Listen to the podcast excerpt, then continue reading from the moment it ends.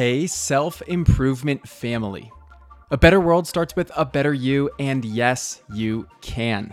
So let's take another step toward your best self today.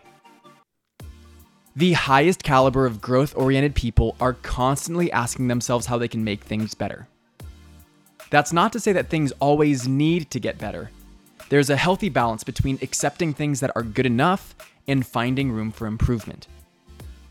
But isn't it worth asking the question to have an idea of what you might be missing? When we approach our lives with curiosity and a desire to generate more awareness, we give ourselves more context to make better decisions without the bias of our own judgment.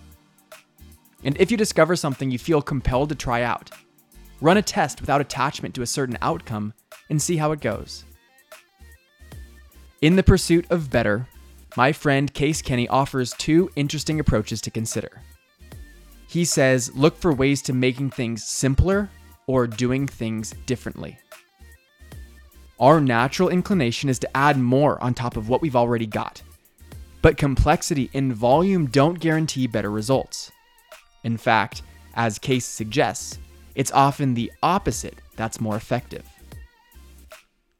To talk more about this balance, just because things can get better does not mean that your current results are not good enough.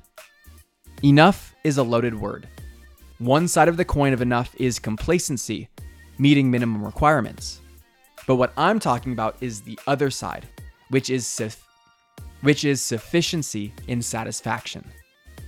If it ain't broke, don't fix it. We don't need to create problems where they don't exist. But again, isn't it worth thinking about what's possible? Is there a better way? Awareness never hurts. Getting in the habit of thinking this way serves you in more than the immediate. Ed Mylett says that our thinking is simply the process of asking and answering questions to ourselves.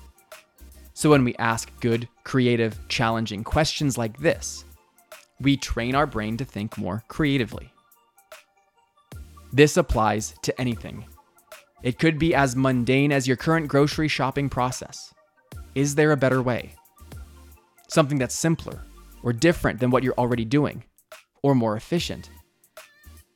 Or it could be as tactical as evaluating a core strategy in your business. What would simpler or different even look like?